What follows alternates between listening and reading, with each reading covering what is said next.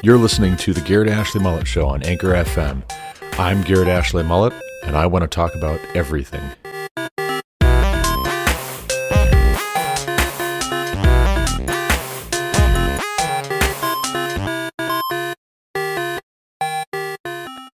Welcome back to the Garrett Ashley Mullet Show. This is, of course, Garrett Ashley Mullet coming to you from Greeley, Colorado for episode 540 of this podcast.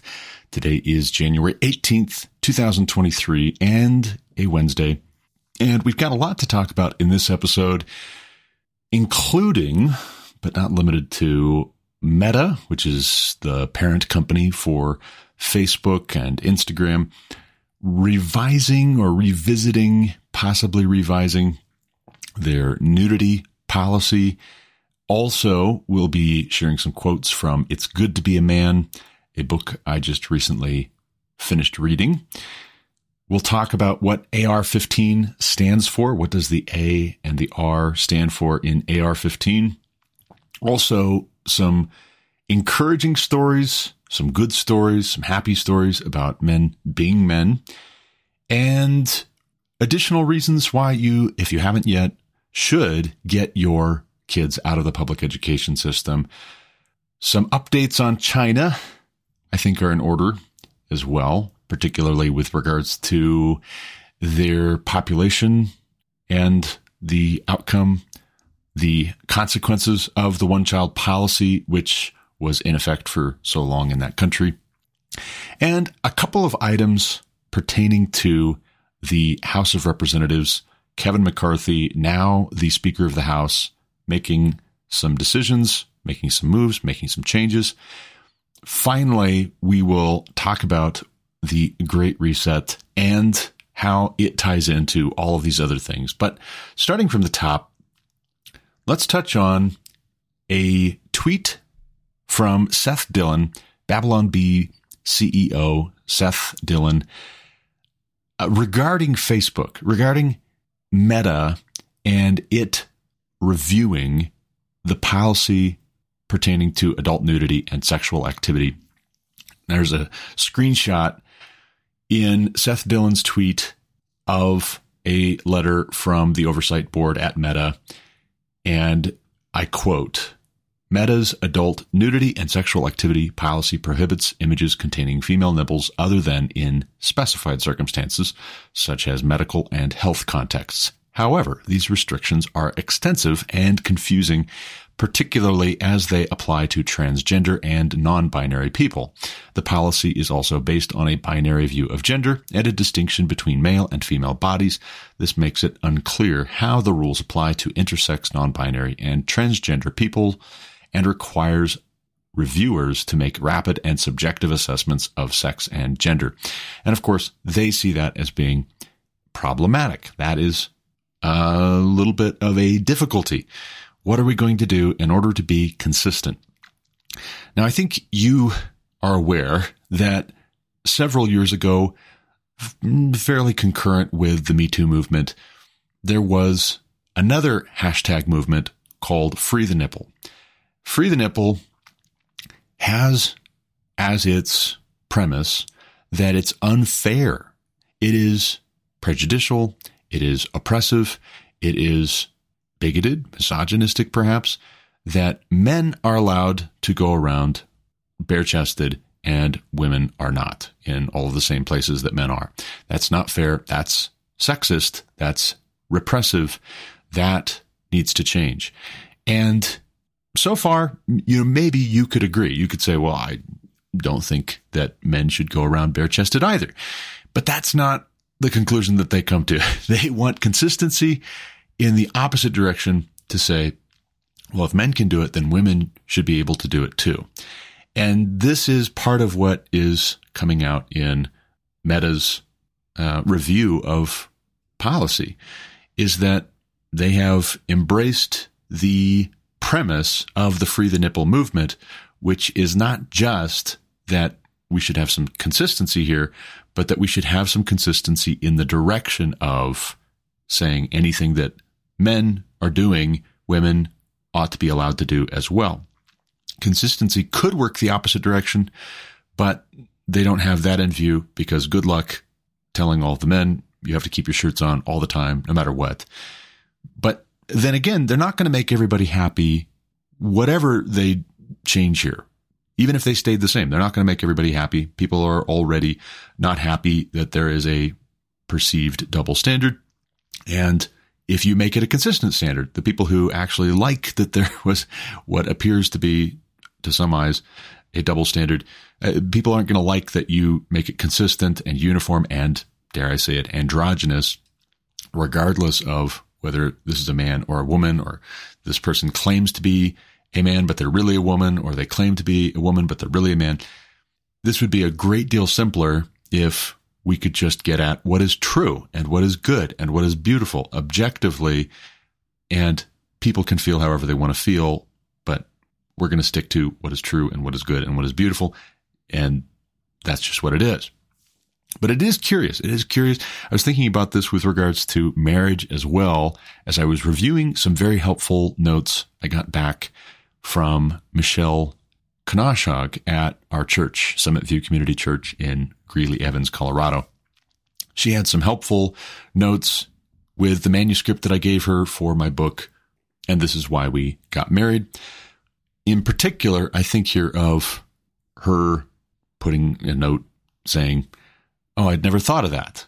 To a observation I wrote in in my section on marriage equality or marriage inequality, I think is the title of my chapter, at least at present, where I hearken back to when we were debating whether there should be such a thing as gay marriage, whether we should declare that gay men and lesbian women can be married to one another. The same way that traditionally, historically, biblically, men have married women throughout history for thousands of years. One of the charges of the folks who were for so called marriage equality was that they weren't destroying marriage. They weren't uh, damaging the institution of marriage in the United States of America or fill in the blank, whatever country around the world, which also revised its laws and its norms around the same time, not for no reason. That's a story for another day. They said, in the context of America, look at the divorce rate. Look at men and women cheating on each other. Look at what is the state of marriage, even if you just keep to the heterosexual standard. Heterosexual couples, even Christians supposedly, have already tarnished marriage. And so we're not tarnishing anything. We're just saying we want marriage as well. And I point out in my book, I say, well, if you were going to try and make things better, you know, couldn't you, instead of putting your energies and attentions and your arguing ability into marriage equality, so called, couldn't you have instead put all of that into trying to reverse the trends regarding divorce? Couldn't you have put your attention into trying to make heterosexual marriages more faithful, more loving, more God honoring?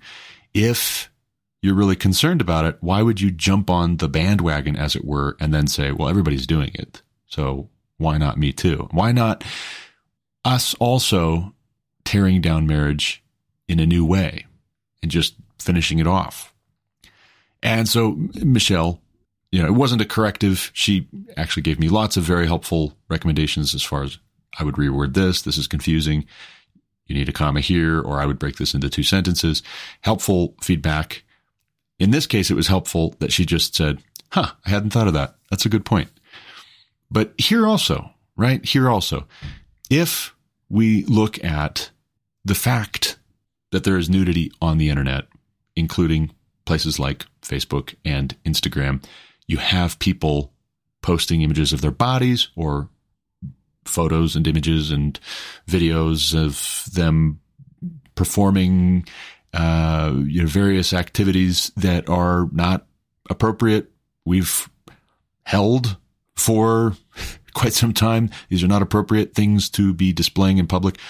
You don't even have to just be a Christian, just having a basic sense of morality that is Western in its outlook, not even just Western, but Western in its outlook in our context. For a long time, all the way back to the Greeks and the Romans, held that these were Not the best, right? Not the best. Immoral, lacking in virtue, that sexual activity would be presented in public.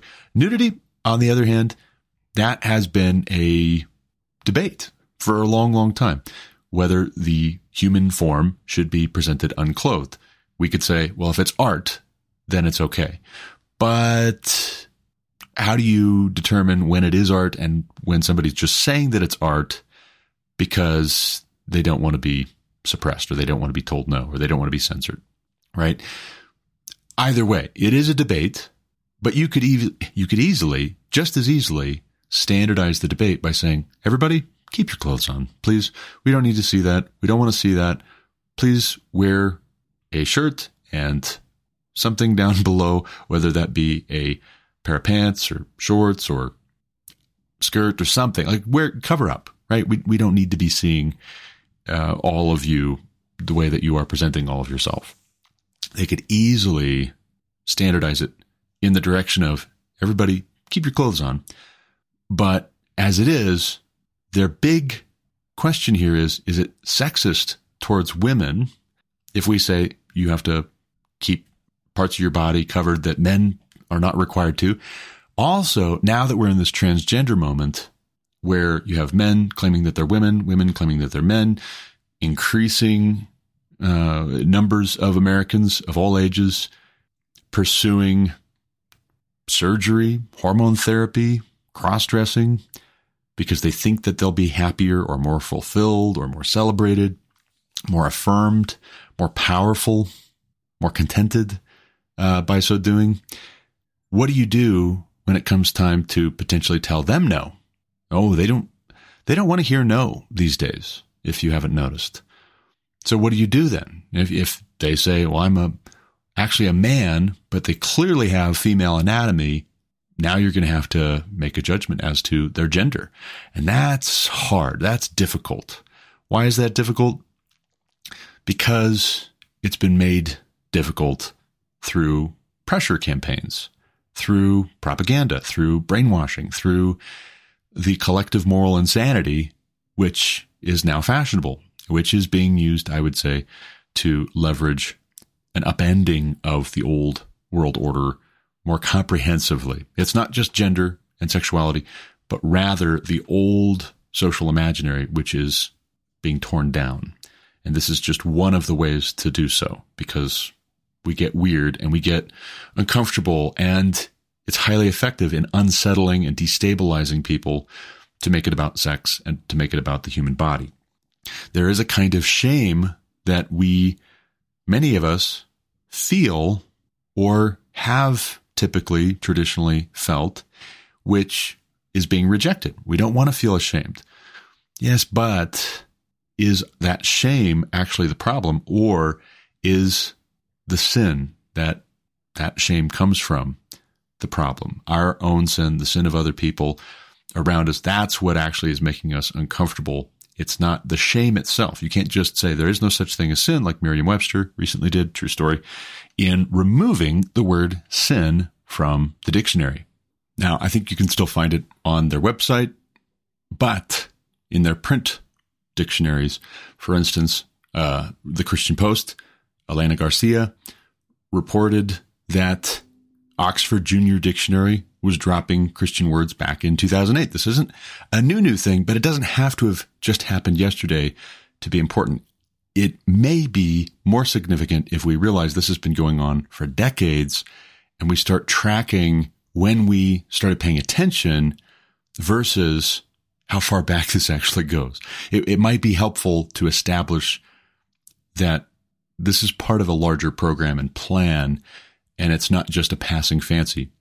That words like bishop, chapel, disciple, minister, sin, devil have been released in the past few decades by words like blog and biodegradable and MP3 player and democratic and celebrity. Those words are coming into our dictionaries, Oxford, Merriam Webster. Words like sin are literally being removed from the dictionary. But the sin actually is, whether you remove it from the dictionary or not, the sin, the transgression of God's standard is the actual source of our shame, whether it's our own sin or it's the sin of other people in our vicinity. We can't get around that, and just ignoring it isn't going to make it go away. But speaking of gender and sin and God's word and how we define things, I'll share with you some quotes that Canon Press posted to Instagram here recently regarding It's Good to Be a Man, this book that I just recently read, published by Canon Press, written by Michael Foster and Bnonn Tennant. Quote, the Western Church is overwhelmingly comprised of women of both sexes. Page 86. Quote, modern Christian men are faced with an impossible dilemma. Lay aside their masculinity or lay aside Christianity. Page 86. Quote, when women hold power in a church, whether officially or unofficially, two things tend to happen. One, they strive to include anyone agreeable, regardless of error.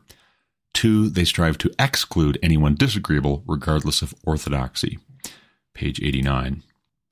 Continuing on, the reason for this is not due to some defect in women. On the contrary, it is exactly because God designed them to be the knitters together of a society. However, without masculine rulership, it easily turns grotesque and pathological with subtle hierarchies and cliques and unspoken rules that exclude anyone deemed offensive. Hmm. Hmm. Is, is that true? Is that right? I, I think they're onto something. Actually, I think they are onto something. Here's another quote from page 91. When women rule, orthodoxy withers.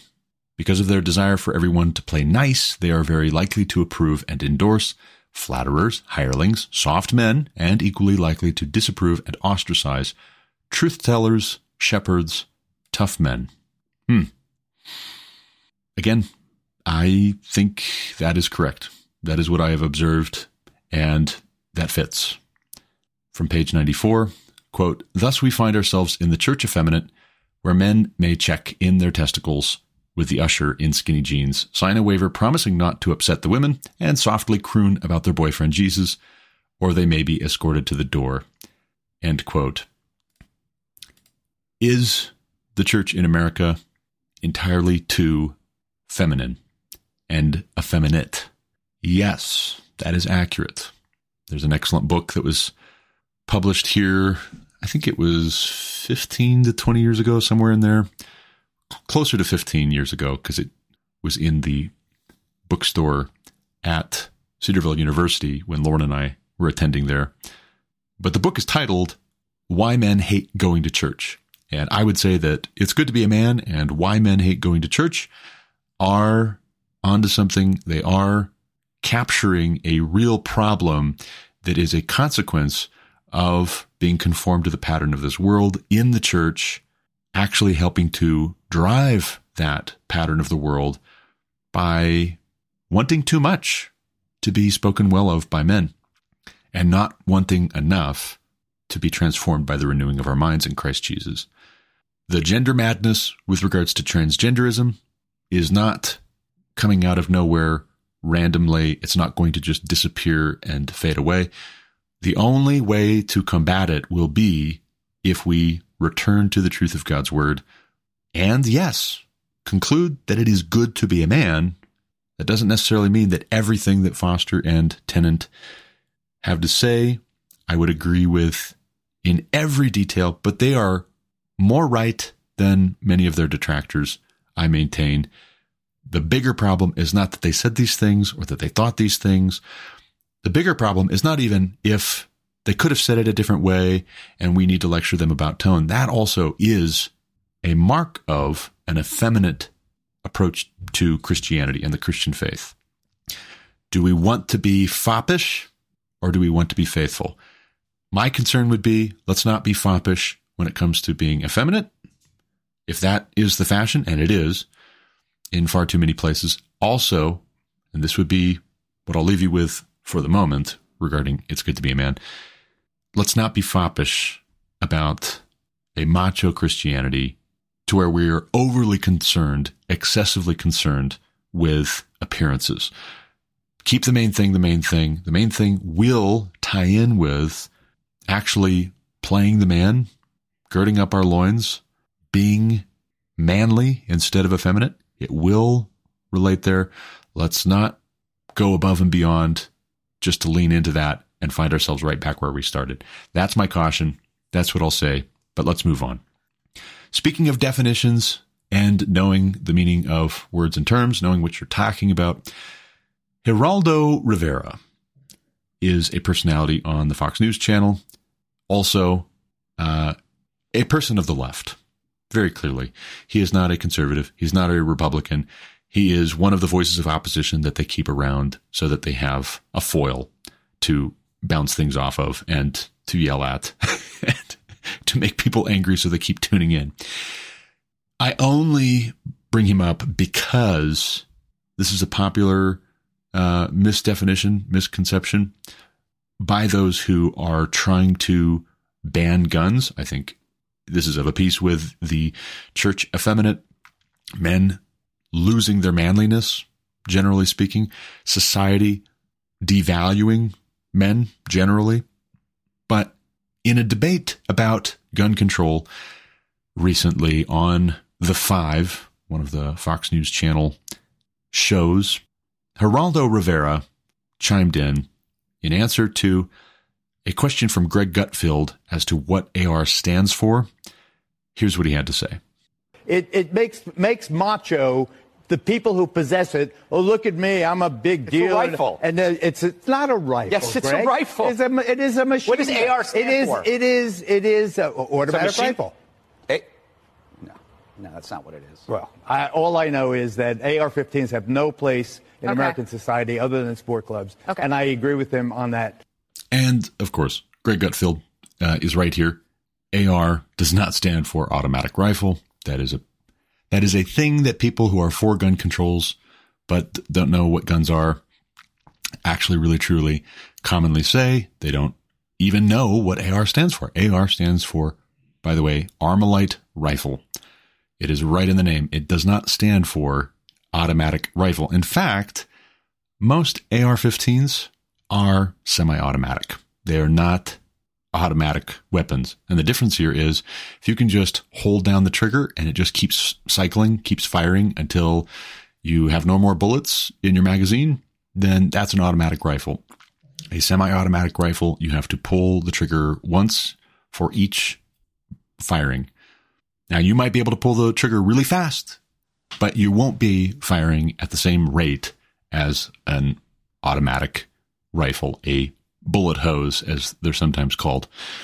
You won't be firing at the same rate as an automatic rifle with a semi automatic rifle. Automatic rifles are already highly regulated. I don't think they should be. By the way, I think that that is uh, an infringement on the Second Amendment. I do not agree with infringing on the Second Amendment.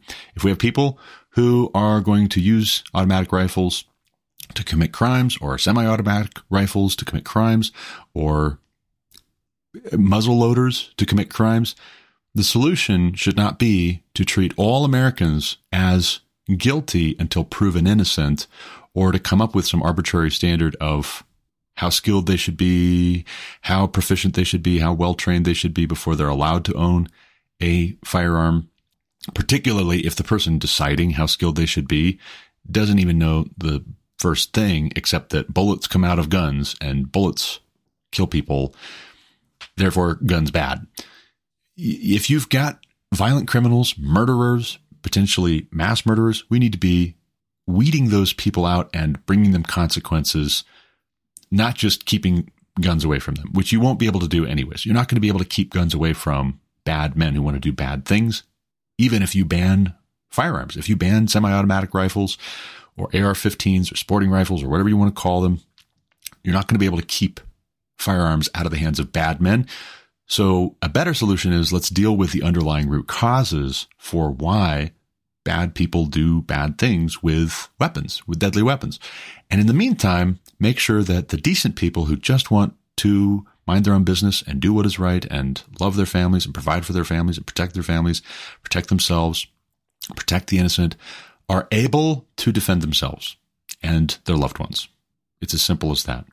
When you call the police because there's an active shooter incident, they don't show up with please and thank you. They show up with firearms, and that is for a reason.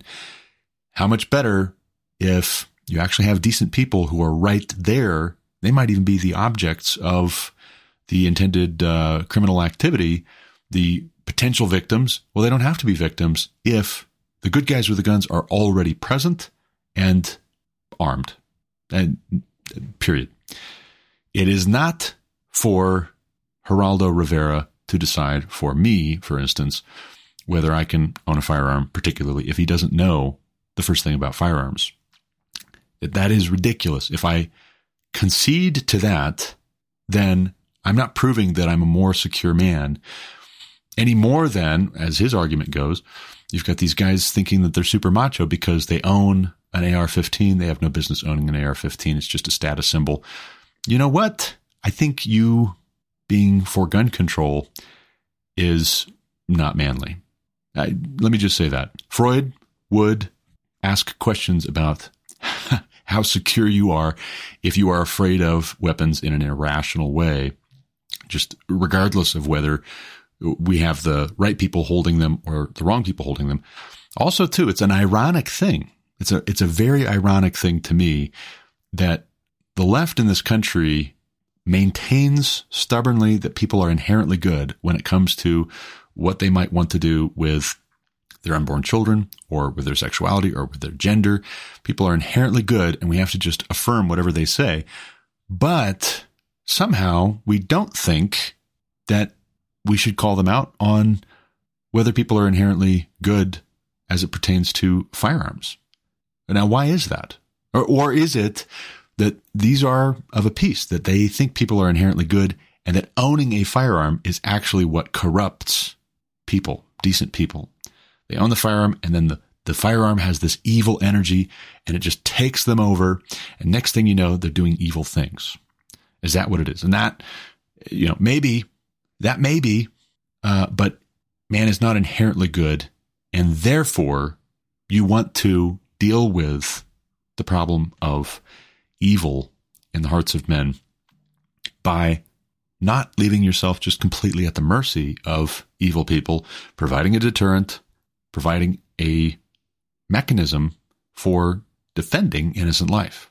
People are not inherently good, but there is such a thing as innocence.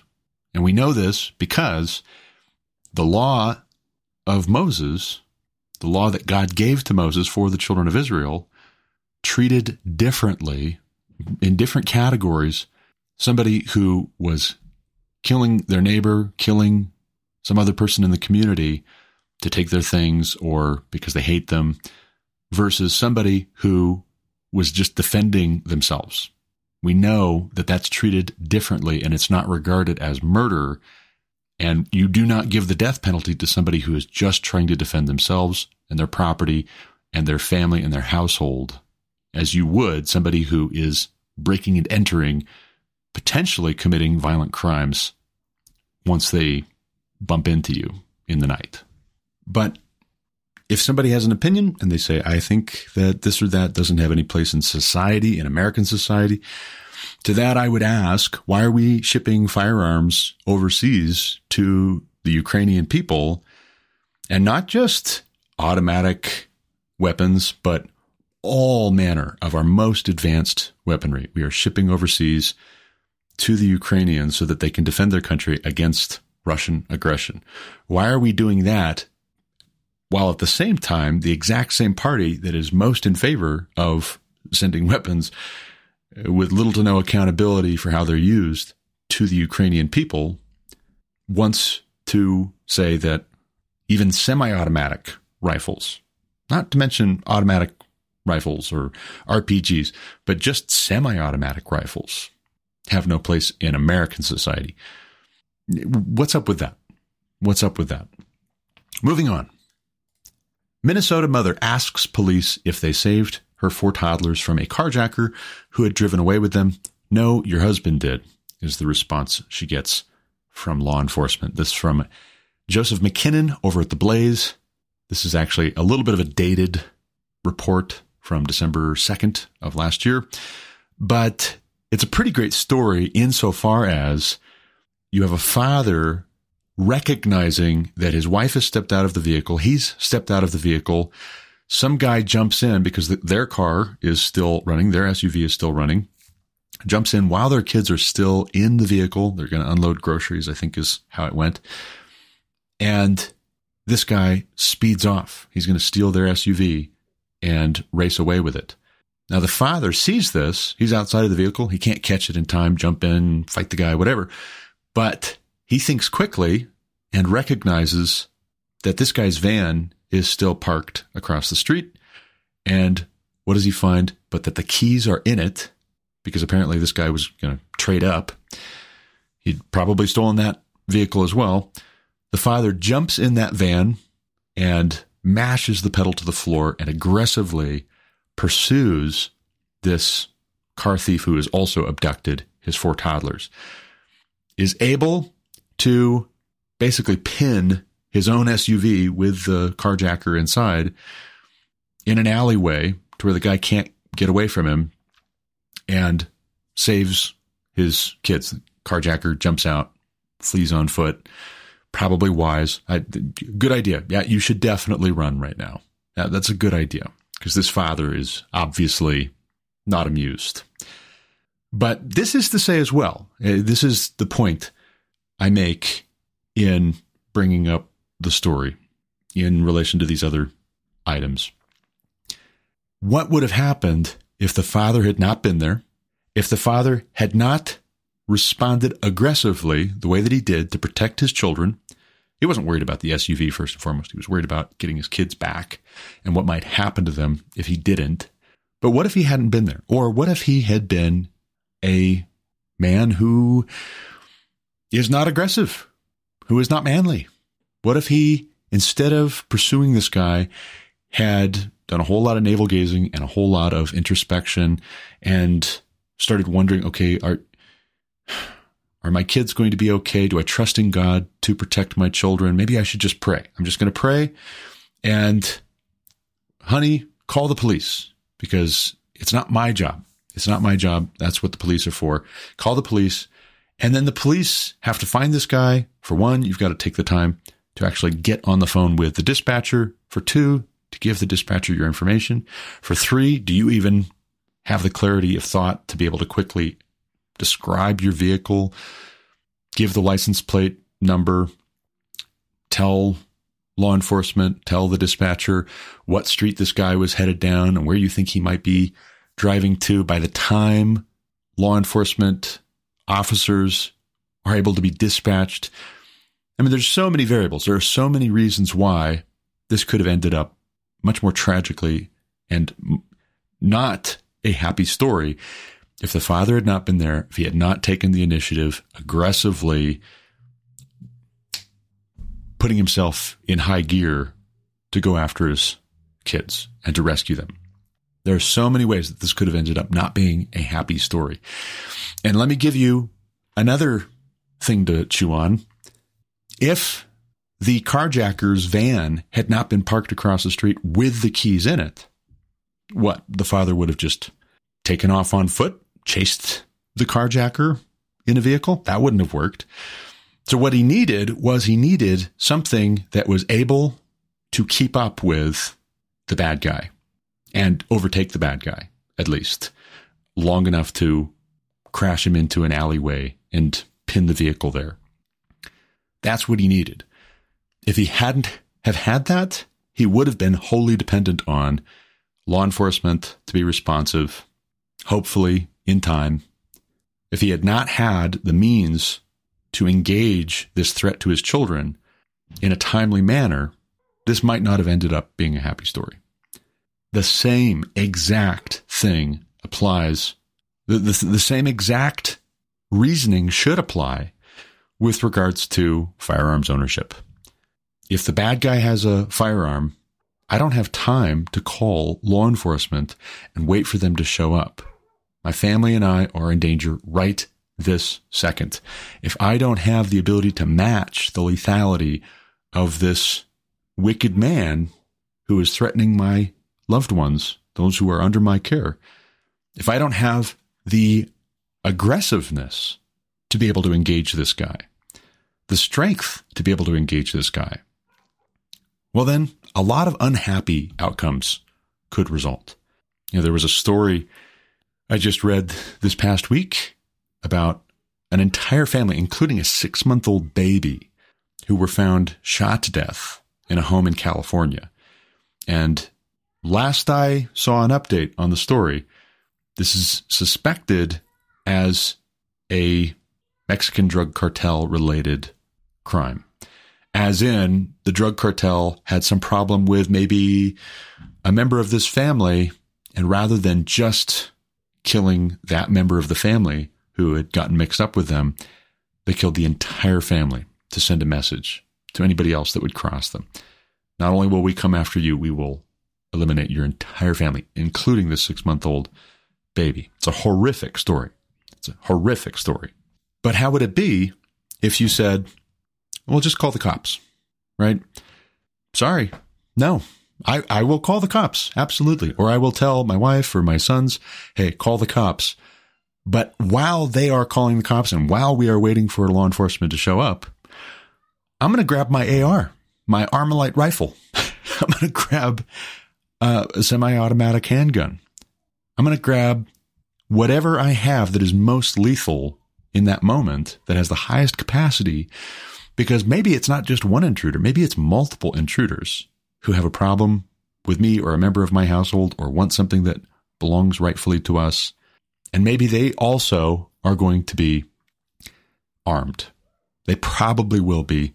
But let's just say maybe, and I just don't even know. If there's a possibility that they might be, then I need to be able to meet them with equal or greater, if possible, lethality for the sake of my family. What has no place in our society is effeminate men, or that should be the case. That we don't tolerate effeminacy in men, and we don't tolerate tyrannical effeminacy, where the effeminate men who are corrupt want every other man to be just as unmanly as they are, or just as corrupt as they are. At any time some other man is more manly than they are, they feel threatened and want to knock that guy down a few pegs, want to malign his character or imply untoward things about him. No, that's what should have no place in American society. Men being men and having the ability to protect themselves, their families, their loved ones, their neighbors, their household, that absolutely must continue to be a feature. And it needs to be more of a feature even than it already is. It's not a bug, it's a feature of virtuous masculinity that we would be able to protect our households. We have a requirement to provide for and protect the members of our own households, especially. And we need to not let that go. We need to lean into that to God's glory and no less because we trust God, only all the more because we trust God and we want to obey and honor God. But moving on, here's a story that I think should be responded to in a different kind of protectiveness. I think, again, this is where fathers need to step up because if this is the most assertive, most aggressive influence in the life of your children, you're doing it wrong, gentlemen. You're doing it wrong. But here is a video posted by libs of TikTok of a public school teacher laughing and bragging about her bringing quote, political unrest in her school through certain kinds of engagement. Take a listen. I have my first day as a sub today, and there are many things I would like to talk about, but today I would like to talk about how I am the political unrest that Cedar City needs. So, besides the fact that I dyed my hair purple last night and I have two visible tattoos, I wrote my pronouns as she, any up on the board. I was teaching 10th grade and I told this to all my classes, and it wasn't until the last period where someone was like, What's the second pronoun? And so I explained, I was like, I do she, any pronouns. I do go by any pronouns she, he, they, it, anything, but I am totally okay with you just referring to me as she. And they were kind of confused about it for a minute, and I was like, And you can't misgender me. So don't even think about it. I do respond to all genders. And this one kid just like looks down and goes, IQ 1000, my guy. Iconic, thank you. And I just realized that my hydro flask is in this video, and that's my I don't care what the Bible says sticker, which I forgot I left up at the front of the classroom when I was in the back office. Again, I wrote a book. It's available. You can buy a copy for yourself. It's called And This Is Why We Homeschool. And this is why we homeschool, by the way. I don't care what the Bible says. That's on her water bottle. She's intentionally trying to discomfort and confuse the kids in her 10th grade class. You might say, ah, but they're 10th graders. She definitely thinks she can have an influence on them and their parents and the community and the direction of the country by doing what she's doing. And she's bragging about it. So she doesn't fear any consequences whatsoever. She should. There is a God in heaven who will not be mocked. He, he says he will not be mocked. A man reaps what he sows. So also a young woman her pronouns are just whatever you want to call me. Mm, no, no, that's that's ridiculous. You are a corrupt person, and you need Jesus. You need to repent of your godlessness, your hostility towards God, your hostility towards the people of God. I don't care what the Bible says. Why would you put that on a sticker on your water bottle? Because you're trying to provoke and tweak Christians who would say, but the Bible says this you are not the person who should be instructing young people or people of any age whatsoever on anything at all. You have no wisdom. You are in major trouble if you don't repent. Anybody who's going to follow after you, it will go very badly for them. It will be the destruction of their being. Turn back now. But if you won't, at a bare minimum, parents ought not to be subjecting their children to your tutelage. Because what are they what are, for one it's a waste of time. Because you have nothing valuable to teach so long as the very first and most important thing you want to teach is to mock God. You have not anything else that you're going to bring as a value is subsumed when we do the cost benefit by the fact that you are intentionally strategically, flagrantly trying to encourage these 10th graders to mock God, to have no fear of God. It's satanic. The purple hair is whatever. I, that doesn't trigger me. So what? Diet hot pink or neon green. I really don't care what color your hair is, but you're trying to create political unrest towards the end of driving Christian influence from society, from the hearts and minds of the young people who are being entrusted to you. They shouldn't be entrusted to you. And this again, this is another area where men need to be men. They need to be quick thinking and aggressive and protective. Get your kids out of the public schools. No offense or buts. Please and thank you. I said it. Speaking of, though, some reporting by Lawrence Wilson from January 13th over at the Epoch Times says that public school enrollment dropped by 1.4 million students and that that is posing a financial challenge for big cities. The numbers here come from the fall of 2020 and represent a 10 year low of 49.4 million students. That is 49.4 million too many, I would say, given the kind of instruction that they are receiving. But if all options are on the table, as a certain superintendent is quoted saying, all options are on the table for how to stem the tide. Parents need to have the courage, fathers in particular. It needs to stop being mothers who are the manliest member of the household or the most assertive, the most aggressive member of the household. It needs to be fathers consistently at the school board meeting getting up and saying, you either fire this teacher or I'm pulling my kids out. You either stop teaching this godlessness or I'm pulling my kids out. You either stop requiring my daughter to change and shower with boys who say that they're girls or I am pulling my kids out.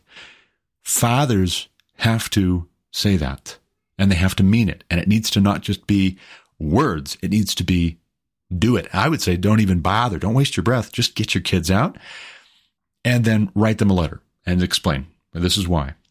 And if they beg and plead on their hands and knees, you still don't have to send your kids back. If they say, oh, yeah, we'll make whatever changes you want us to make because we can't have a school with no kids in it, you still don't have to send your kids to them because fundamentally, those are your children that God has entrusted to you, not the state. They're not the state's kids. They're your kids.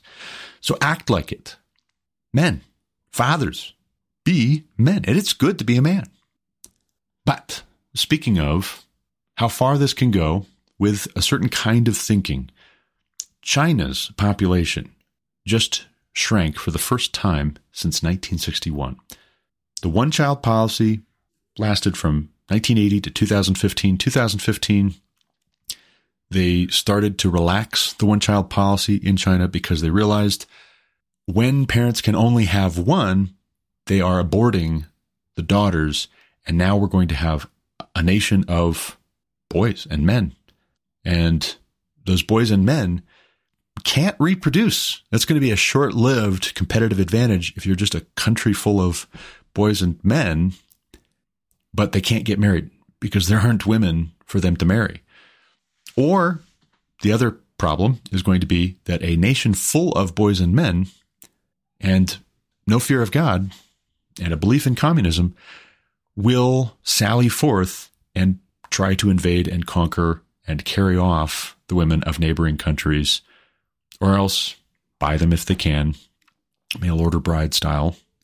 But it looks like the one child policy worked after a fashion because the whole premise was if you reduce the population, reduce the birth rate, you will increase the living standard.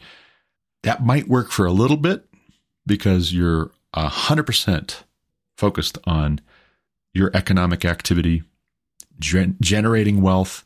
You're going to have a bigger house, a nicer house made out of nicer materials, drive a newer car, a nicer car, a fancier car. You're going to have nicer clothes. You're going to go on nicer vacations for a while. And then when you get old and the robots aren't there, they're not quite to the level yet to be able to take care of you, or the government controls everything, owns everything, and just says, nope, you've served your purpose. It's time for you to go.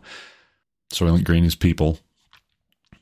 Your living standard is not going to be so good as the guy who had a large family and trained up his children in the fear and admonition of the Lord. And now those children are taking care of him and his wife in their old age. Your living standard is not going to be as good as that guy because you made foolish choices. It was the grasshopper and the ant. You didn't store up for winter, and then the winter came. And now your Chinese communist government has decided that if there's not enough food for everybody, you don't need to eat. Mm, no. I maintain that is a very evil way to relate, not just to all of the babies who've been aborted under this policy, but it's a very evil way to relate to the entire idea of the family. What was the one God seeking by making the man and the woman one flesh with a portion of the Spirit between them? What was he seeking? Godly offspring. Whose children are they? The fathers, first and foremost, and the mothers, not the states. My wife sent me a meme this morning, actually, first thing this morning, and it's based off of some stills from the movie Inception. Great movie by Christopher Nolan, starring Leonardo DiCaprio, several other notable actors, Michael Caine, for instance. But it's this conversation that's being had in the bar where Leonardo DiCaprio's character is trying to implant the idea that he's been paid to suggest in the rich heir to the fortune's mind that he should break up his father's company when his father passes away. So it's taking those stills, but then putting other dialogue in. It, it's a meme, right? It's a meme. You know what a meme is. But the first caption is, You had another kid? How many are you going to have? And then the answer, More than my enemies. And then DiCaprio's eyes narrowed to slits, like, hmm, shoot. Good one. How many kids are you going to have? More than my enemies. More than my enemies. Blessed is the man who fills his quiver with them. Like arrows in the hands of a warrior are the children of one's youth. Blessed is the man who fills his quiver with them. He will not be put to shame when he speaks with his enemies in the gates. Moving on, though. Speaking of China, Kevin McCarthy has recently won a position as Speaker of the House with the slim Republican majority in the House of Representatives, the U.S. Congress. And he is making some good moves from what I see so far. He's giving committee assignments back to Marjorie Taylor Greene and Paul Gosar after they were removed from committees in the previous Congress. But he's also taking some people off of committees, including California Rep Eric Swalwell. And Swalwell, for his part, is whining about this, acting shocked, appalled, indignant, acting like a victim, playing a victim, pretending that this is unfair. And here's what Kevin McCarthy has to say regarding that. Take a listen. If you got the briefing I got from the FBI, you wouldn't have Swalwell on any committee. And you're going to tell me other Democrats couldn't fill that slot? He cannot get a security clearance in the private sector. So would you like to give him a government clearance? You asked me questions about Santos. You asked the questions about Swalwell. Not only was he getting a clearance, he was inside an intel committee. He had more information than the majority of all the members. Did you ever raise that issue? No, but you should have. You're going to tell me there's 200 other Democrats that couldn't fill that slot, but they kept him on it? The only way that they even knew it came forward is when they went to nominate him to the Intel Committee. And then the FBI came and told the leadership then, he's got a problem. And they kept him on. That jeopardized all of us. And of course, that's right. Uh, of course, that's right. And that's the way we have to think about this. If Swalwell cares more about his own foolish pride than he does about national security. He has no business in Congress. He has no business on the House Intelligence Committee getting very important security briefings that have to do with national security, ours and that of our allies. And if you didn't know, what the FBI was alluding to, making known as far as Swalwell's problem, was that he was having a very intimate relationship with a Chinese spy named, if I recall, Feng Feng. She was literally a Chinese Communist Party spy, and he was literally in bed with the enemy. And the Democrats were told this by the FBI, and the Democrats kept Swalwell on the House Intelligence Committee. Kevin McCarthy is entirely right to remove Swalwell from the House Intelligence Committee. That might not be enough, but it's a good start. And it is absolutely, first and foremost, a matter of national security. You can't have the Chinese reading our mail at the very highest level and then say that this is somehow for our own good. And if the Democrats care more about their own party and they care more about their own foolish pride than they do about national security, they should not be entrusted with our national security, period. No ifs, ands, or buts. So good call, good move by McCarthy removing Swalwell from the House Intelligence Committee.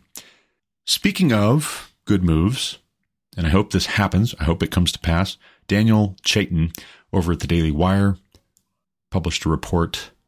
Kevin McCarthy shares best way to release January 6 tapes. And just briefly, I'll sum it up for you. The Twitter files are how this video should be released.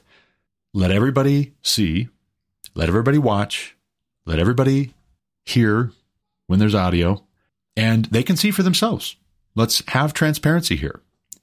If this was worse than 9 11, worse than Pearl Harbor, release the thousands of hours of footage, 14,000 hours of footage. Release it so that we can see and hold accountable our public officials, our bureaucrats, law enforcement, or, as the case may be, if the footage makes this plain, the people who went and stormed the Capitol, as they say, or just walked in and walked around and jokingly posed for pictures at Nancy Pelosi's desk, running off with her lectern. If the footage proves the claims that the Democrats have been making, the hay that they've been trying to make of January 6th to go after political opponents, claiming that they shouldn't be able to run for office or hold office, or just arresting them, throwing them in prison indefinitely, many of them committing suicide.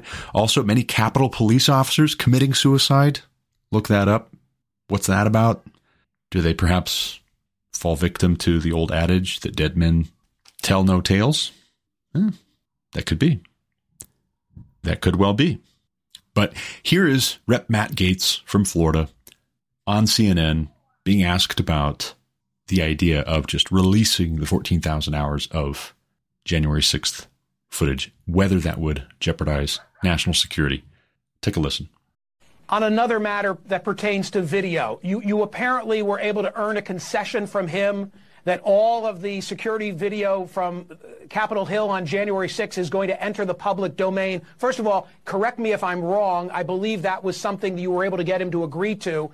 Secondly, what is it you want to see? What do you expect to see in that video?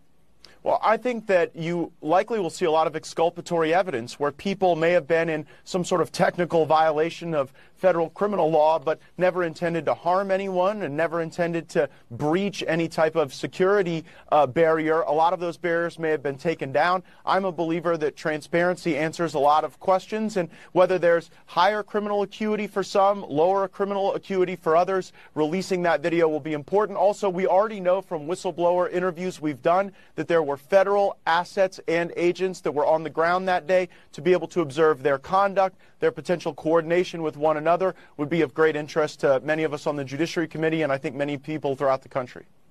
So, prosecutors have said, and I'm thinking in the context of the case of Eric Torrens, he from Tennessee, it shouldn't be released because it's going to jeopardize security, that too much will enter the public domain about the nooks and crannies, my words, not theirs, of the Capitol. Are you worried that you're going to jeopardize the security of yourself and your colleagues if all of this video comes into the public space?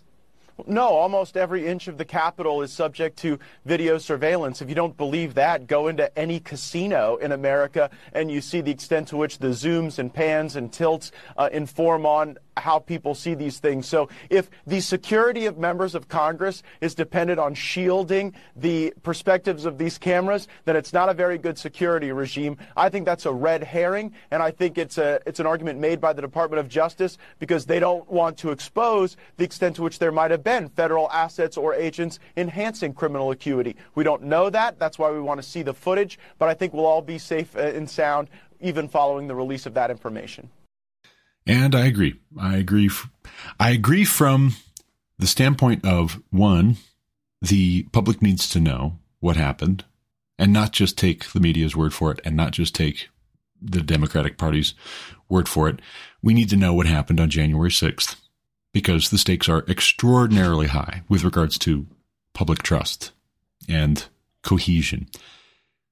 For two, we're being asked to make major changes in our thinking and in our voting patterns and in what ideas we communicate or don't based on what is said to have happened on January 6th in order for us to be making informed decisions and not accept a faulty premise that is totalitarian as you extend it forward, we have to actually look at the evidence ourselves instead of just taking Democrats' word for it or the media's word for it.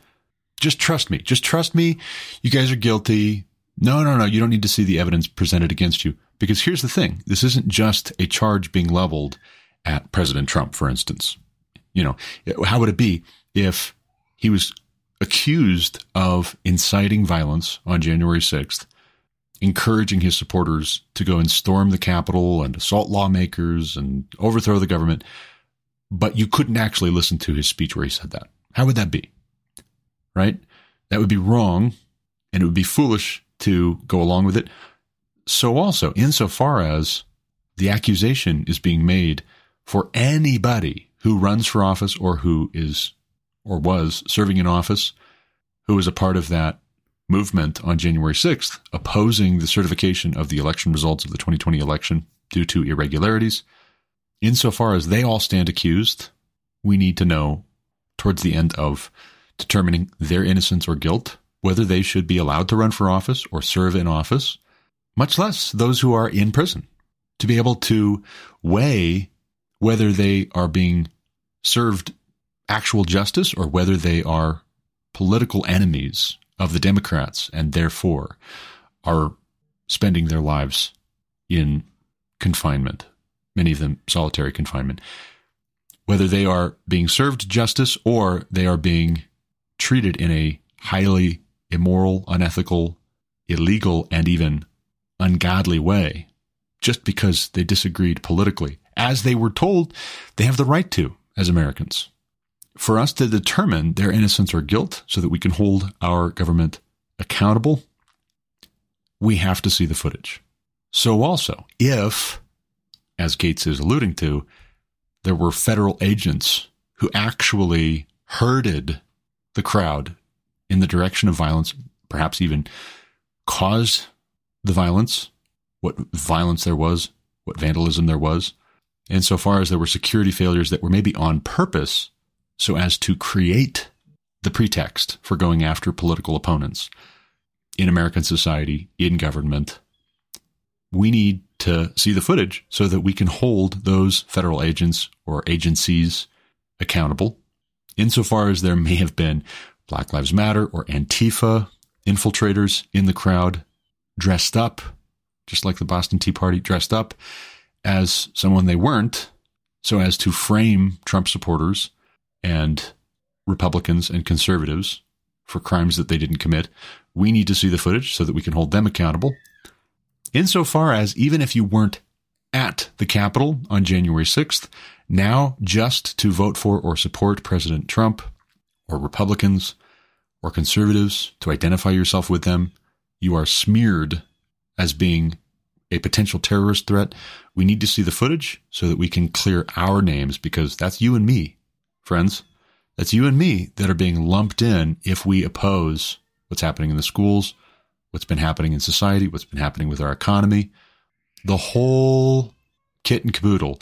We have to see the footage in order to be able to weigh and measure what we ought to do next, whether that is to change our wicked ways, to stop supporting people we shouldn't support, or to hold accountable folks who have acted very badly, all the while claiming that they are the protectors of our constitutional republic, or as they like to call it, our democracy. Although it's not a democracy, it is a constitutional republic with democratic features. So Gaetz is right. Actually, the greater threat to national security is not that somebody would be able to review the tapes and get a layout of the U.S. Capitol for staging future uh, criminal actions, hostile actions. That's not the biggest threat to national security. The biggest threat to our national security is that January 6th would be used to do unlawful and even evil things to our country and to the people of this country and to the people of other countries. That's the biggest threat to our national security, bar none. But speaking of speeches and parliamentary lawmaking or deliberative bodies, let's hop across the pond for a moment. And I'm going to play a speech for you from a certain Konstantin Kisin regarding climate change. And there's some language here. I warn you. It's not absolutely uh, the worst, but you might not regard it as polite. So I tell you that on the front end. I will pass along the language warning that Joel Abbott put in his share of this over at Not the Bee, January 16th. This from a tweet by Brandon Taylor Moore from January 14th. Take a listen. Now, I want to talk to those of you who are woke and who are open to rational argument. A small minority, I accept. because one of the tenets of wokeness is, of course, that your feelings matter more than the truth. But I believe in you. I believe there are those of you here who are woke, who are open to rational argument, so let me make one. We are told that your generation cares more than any other about one issue in particular, and that issue is climate change. We're told that many of you suffer from climate anxiety. You wish to save the planet. And for tonight, and tonight only, I will join you. I will join you in worshipping at the feet of St. Greta of climate change. Let us all accept right here, right now, that we are living through a climate emergency and our stocks of polar bears are running extremely low. I join you in this view. I truly do. Now, what are we to do about this huge problem facing humanity? What can we in Britain do? We can only do one thing. You know why? This country is responsible for 2% of global carbon emissions, which means that if Britain was to sink into the sea right now, it would make absolutely no difference to the issue of climate change. You know why? Because the future of the climate is going to be decided in Asia and in Latin America by poor people who couldn't give a shit about saving the planet. No, thank you. No, thank you. It's going to be decided by poor people in Asia and Latin America who don't care about saving the planet. You know why?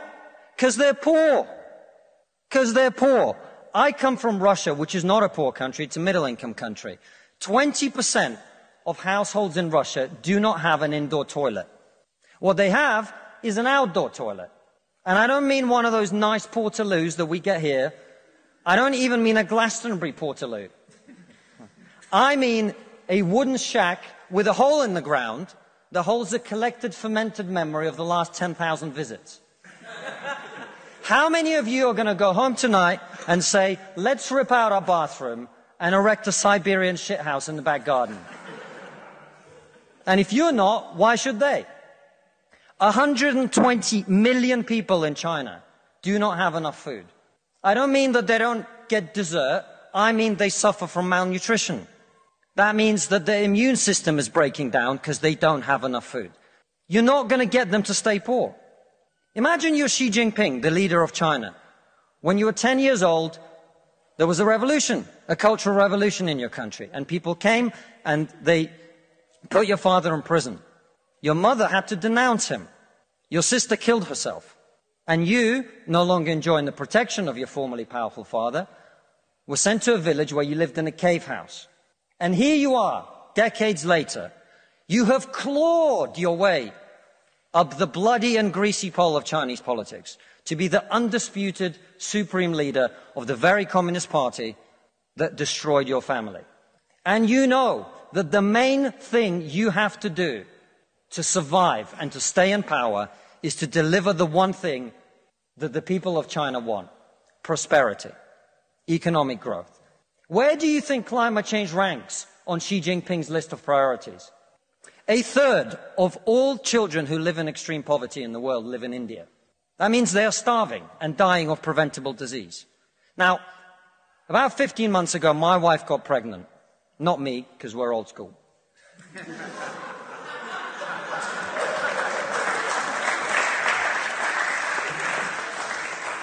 And for nine months, we talked about what our boy would look like, what he might do when he grows up.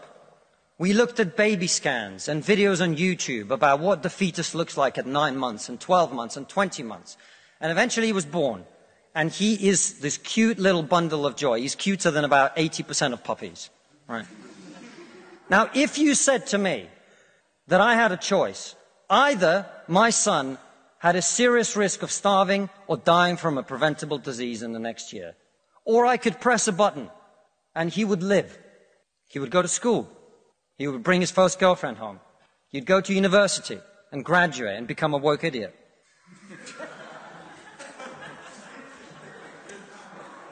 and then he'd get a job and get married and have children and become a man. But all I have to do is press this button and for every day of my son's life, a giant plume of CO2 is going to re- get released into the atmosphere. Now, you're all very young, and most of you are not parents. Let me tell you something. There is not a parent in the world who would not smash that button so hard their hand bled.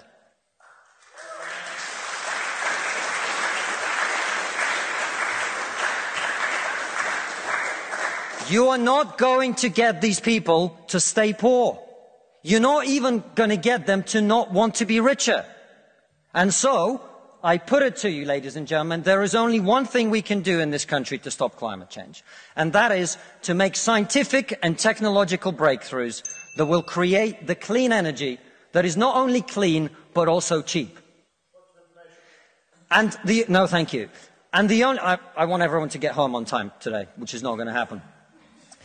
And the only thing that wokeness has to offer in exchange is to brainwash bright young minds like you to believe that you are victims, to believe that you have no agency, to believe that what you must do to improve the world is to complain, is to protest, is to throw soup on paintings. And we on this side of the House are not on this side of the House because we do not wish to improve the world. We sit on this side of the House because we know that the way to improve the world is to work, is to create, it is to build. And the problem with woke culture is that it's trained too many young minds like yours to forget about that. Thank you very much. Well said. Well said. And he got a very loud and genuine, I trust, applause uh, after that, cheering and clapping and all the rest. According to a a piece over at the National Review by Ari Blaff from just yesterday, this was an Oxford Union debate on wokeness, and Konstantin Kisin is a British comedian and podcaster. But this is fantastic. This is excellent. And he makes a number of very important points as pertains to the responsibility of men, the responsibility of husbands and fathers to provide and protect. This is not to be taken lightly, and it's not to be waved off. The wokeness is contrary to good science, good taste, good theology, good judgment. In short, the wokeness and the climate change hysteria, which is seeing youth in the West enlisted to tear down their own countries, their own societies, their own schools and businesses and communities, their very lives. This wokeness is satanic. And the antidote to it needs to be that young men in particular are more manly. Read your Bible, read history, study theology and philosophy and rhetoric, practice articulating ideas, forming ideas, testing ideas, so that you can provide for and protect a wife and children in a world where very dishonest, greedy, egotistical men want to take everything that is your inheritance for themselves. Now, briefly, I'll hop back to Instagram here. Instagram is as close as I get to being in the public square these days.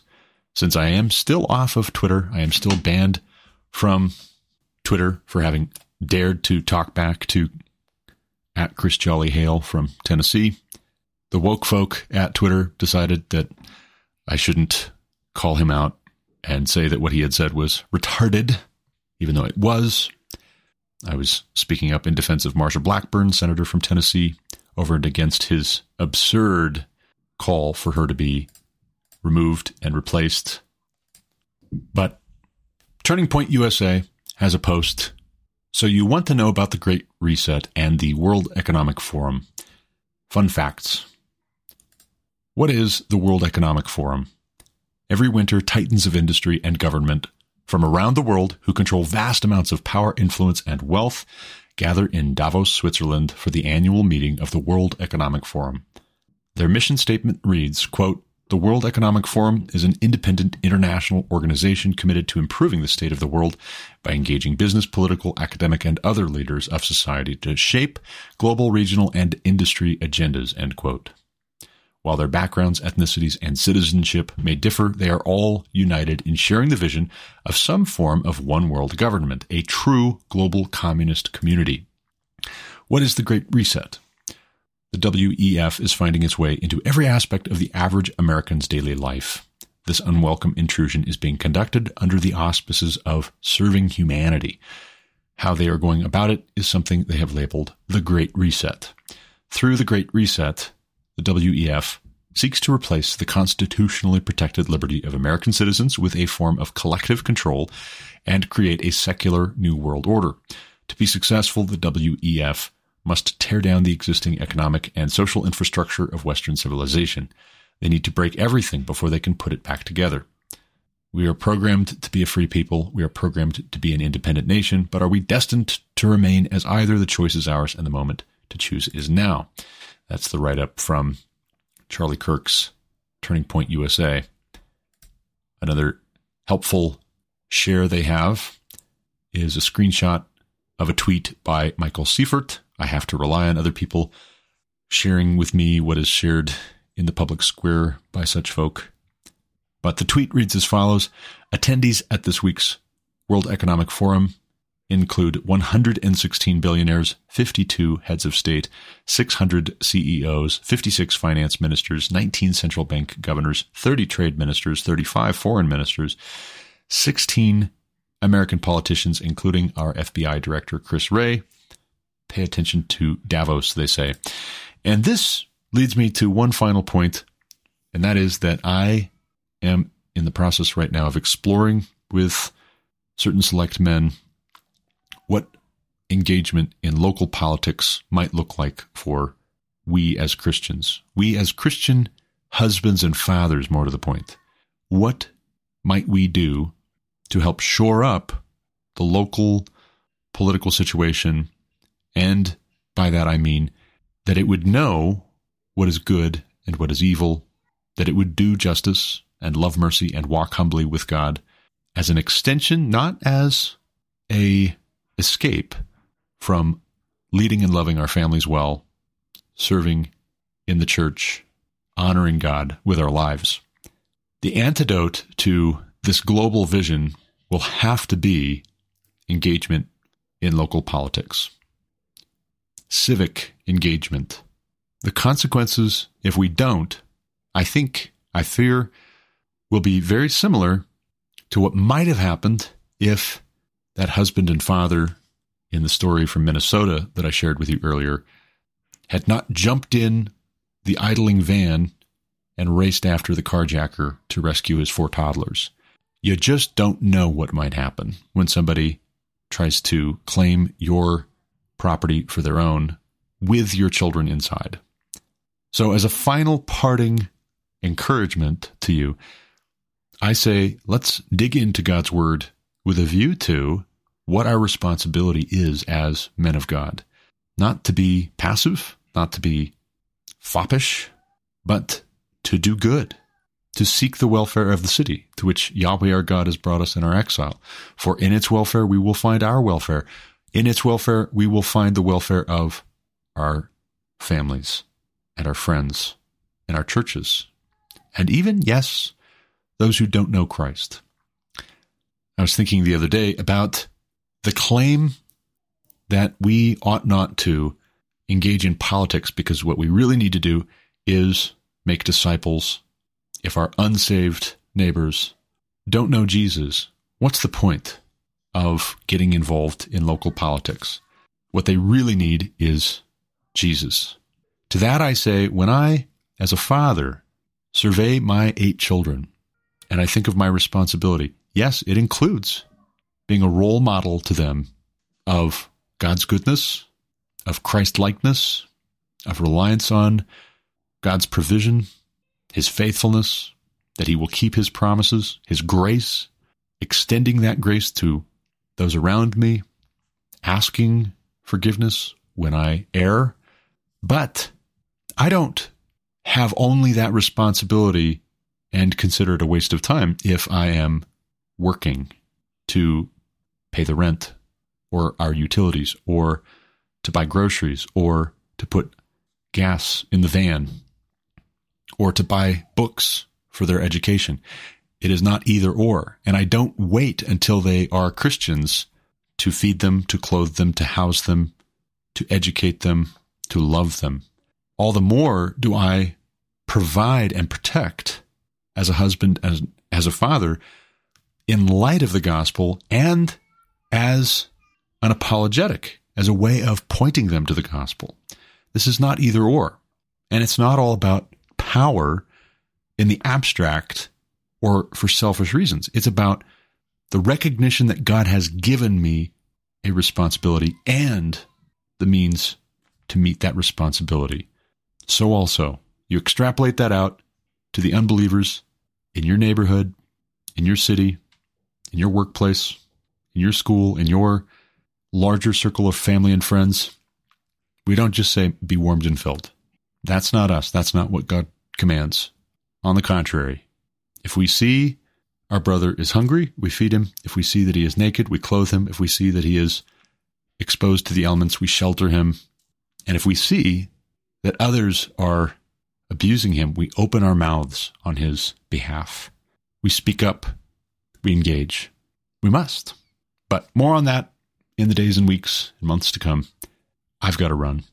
As always, thank you for listening. Until next time, God bless. You've been listening to the Garrett Ashley Mullet Show on Anchor FM. For more content like what you just heard, subscribe to this podcast on Apple Podcasts, Google Podcasts, or Spotify. Also, check out thegarrettashleymulletshow.com to subscribe to email alerts when new episodes are published. As always, you can reach me with any comments, questions, complaints, objections, or insights at garrettashley.mullet at protonmail.com.